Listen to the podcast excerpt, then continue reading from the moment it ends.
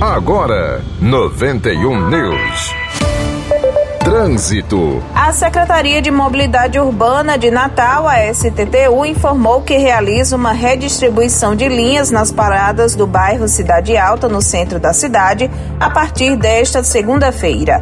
As mudanças ocorrem nos pontos localizados na Avenida Rio Branco e na Rua Ulisses Caldas. Antes da alteração, equipes do Departamento de Educação de Trânsito estiveram nas paradas orientando os usuários do transporte público ao longo de 10 dias, segundo a pasta.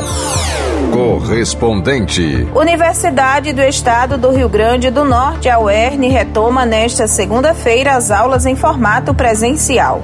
Mais informações com Maricélio Almeida. A Universidade do Estado do Rio Grande do Norte, a UERN, está retornando hoje às suas aulas presenciais após dois anos com atividades remotas em virtude da pandemia da Covid-19. O Comitê Covid-19 da UERN emitiu nota técnica na semana que passou, no último dia 10, considerando seguro o retorno das atividades presenciais na universidade, desde que todos se comprometam com o devido cumprimento do esquema vacinal e na observância dos protocolos e normas vigentes de prevenção à contaminação, a utilização de máscaras, a higienização das mãos e o não compartilhamento de objetos de uso pessoal são algumas das recomendações sanitárias sanitárias que devem ser mantidas para a segurança de todos, alerta a nota né, que foi emitida, como eu disse, no último dia 10 de março, aulas então presenciais na UERN sendo retomadas a partir desta segunda-feira, dia 14 de março. Aqui em Mossoró, a Universidade Federal Rural do Semiárido, a UFESA, também